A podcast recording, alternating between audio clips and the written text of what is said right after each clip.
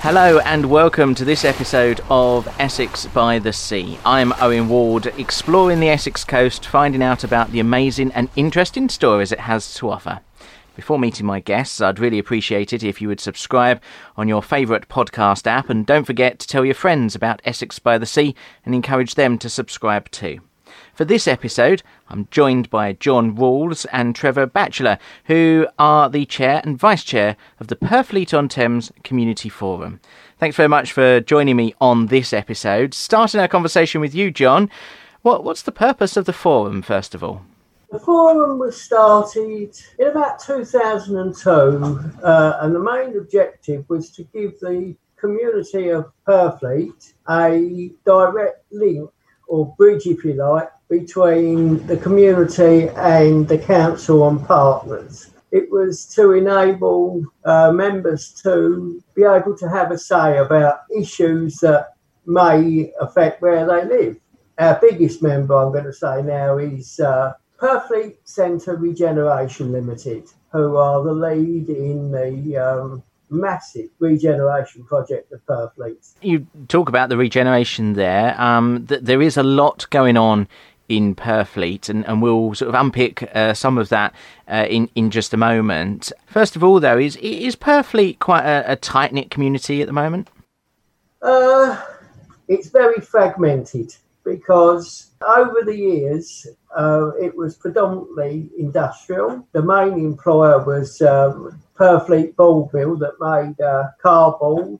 Uh, and of course, we had the uh, cement factory, but they've steadily moved out. We used to have a um, a quarry, and that's now an industrial estate, predominantly logistics. But now, now that we're starting the regen, all, all that is going. But you've got three main developments within the confines of what's now Purfleet on Thames, and uh, they're all fragmented, mainly because there's nothing in them. They're just flats and houses with a little bit of green, but no infrastructure. I suppose we should just highlight sort of where Purfleet is for those that, that perhaps aren't familiar. It's to the it's to the west of the M25 uh, on on the banks of the River Thames, but with the, the old A13 and, and actually the new dual carriageway uh, to the north. So it's sort of in a bit of a wedge of land, isn't it? It's sort of a, quite tightly packed triangle. And as you mentioned there, John, uh, you know,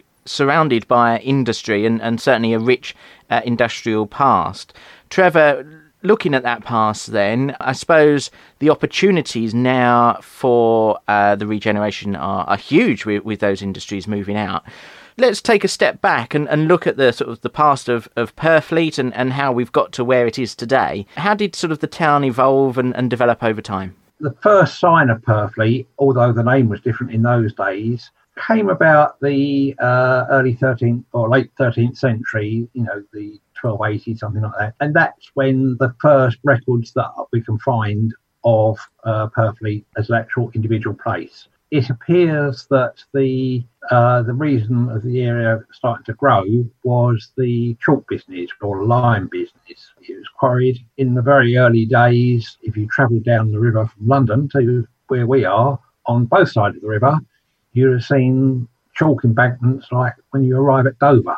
And that has slowly been whittled away. That sort of more or less carried on right the way through up until about the 1850s, Purfleet started to get visitors coming, and we used to get people coming from London, particularly on bank holidays, where the population grew here to a few thousand, which is even today that's quite a very high figure in 1920, uh, the Whitbread sold off their estate, and that resulted in all the industry that John was talking about. So, Purfleet, over the years and, and over the centuries, has, has, from what you've just described, really been a, a continuous change. One of the changes that, that happened quite recently in 2020 was actually its own name. And uh, we've alluded to the name change uh, a little bit already on the podcast. So, it went from Purfleet to Purfleet on Thames. How, how did that come about? The name harks back to over 100 years ago when postcards were being printed. In those days, the area was known as Purfleet on Thames. Not officially, but it was called that.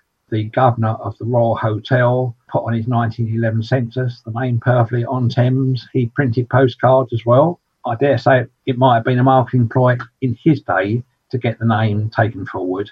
Back in 2017 in November, made a concerted effort to say, let's get this done.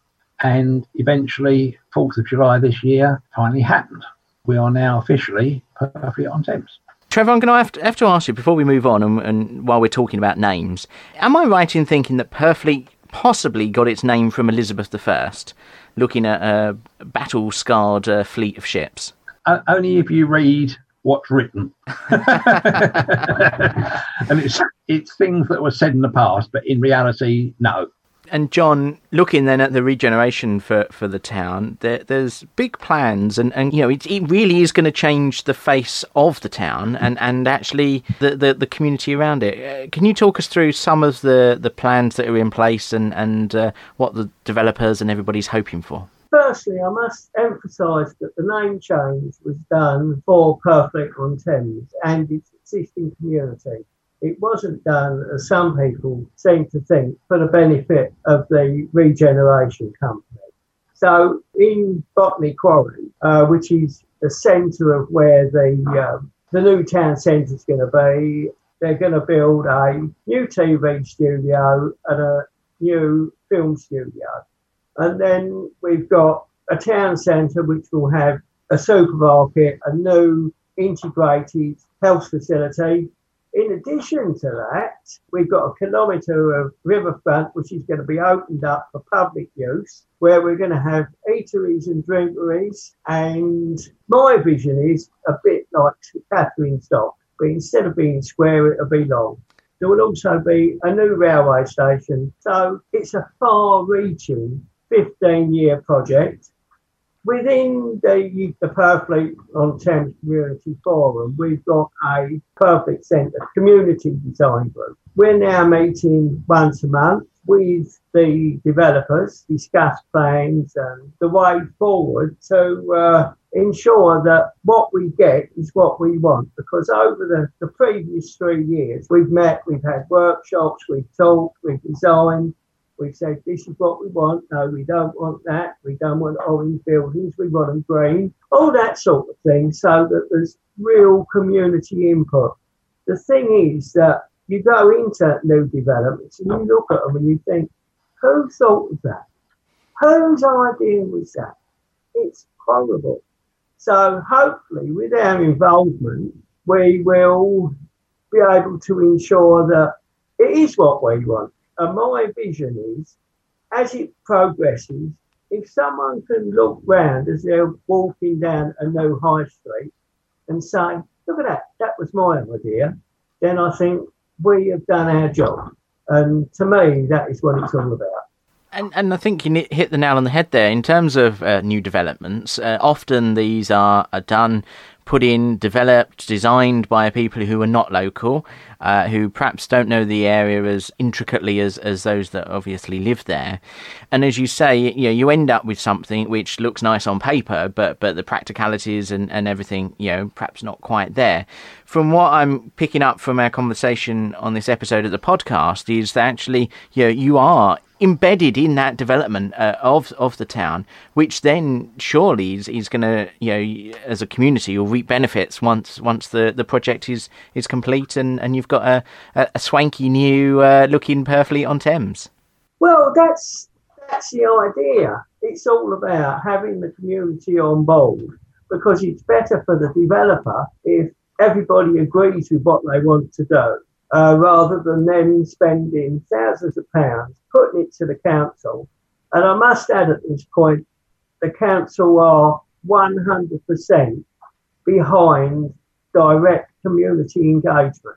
And this is quite groundbreaking, really, because as you rightly said, developers don't ask the community, and if they do, they say, "What do you think of this? What do you think of that?" Everybody, "Oh yeah, that sounds good." And that's first and last chance you you have of saying what you think. And of course, it's not then until you get to planning that the community say, "We didn't agree to that. We don't want that," and then the planner has to go back. Well, this way, the idea is that they don't have to go back because when it goes to planning, everybody but everybody is in agreement. So it's potentially a win-win. Might take a bit longer, but we know what we want and we know what we've got the minute is not what we want. So we've seen the mistakes of four big developments that the only people that actually benefit from it is the people that have managed to buy properties. But for the people who already live here, it's of no benefit to us whatsoever because there's no facilities, which is what we need. And finally, then, once the the work has been completed and and uh, everything is is built, what do you hope that it will do for Purfleet on Thames? It it will, without a doubt, put the area on the map for the people that live here and people that want to move here. If you think about it, we are 16 and a half miles from London, right on the river. We've got two airports within 45 minutes of us we got two massive shopping centres within 15, 20 minutes, assuming the M25 uh, going across the bridge is not blocked up, which is uh, quite frequent at the moment. We've got the M25 with access to Europe. You know, the location itself is ideal. And if this was in the centre of London, this will be sort of like millionaire row without a doubt. It's it's not about that though, but it's about having all this easy access to Europe, to London, around Essex, in Kent, everywhere. It's so easily accessible, and we'll be having a a new town to do it.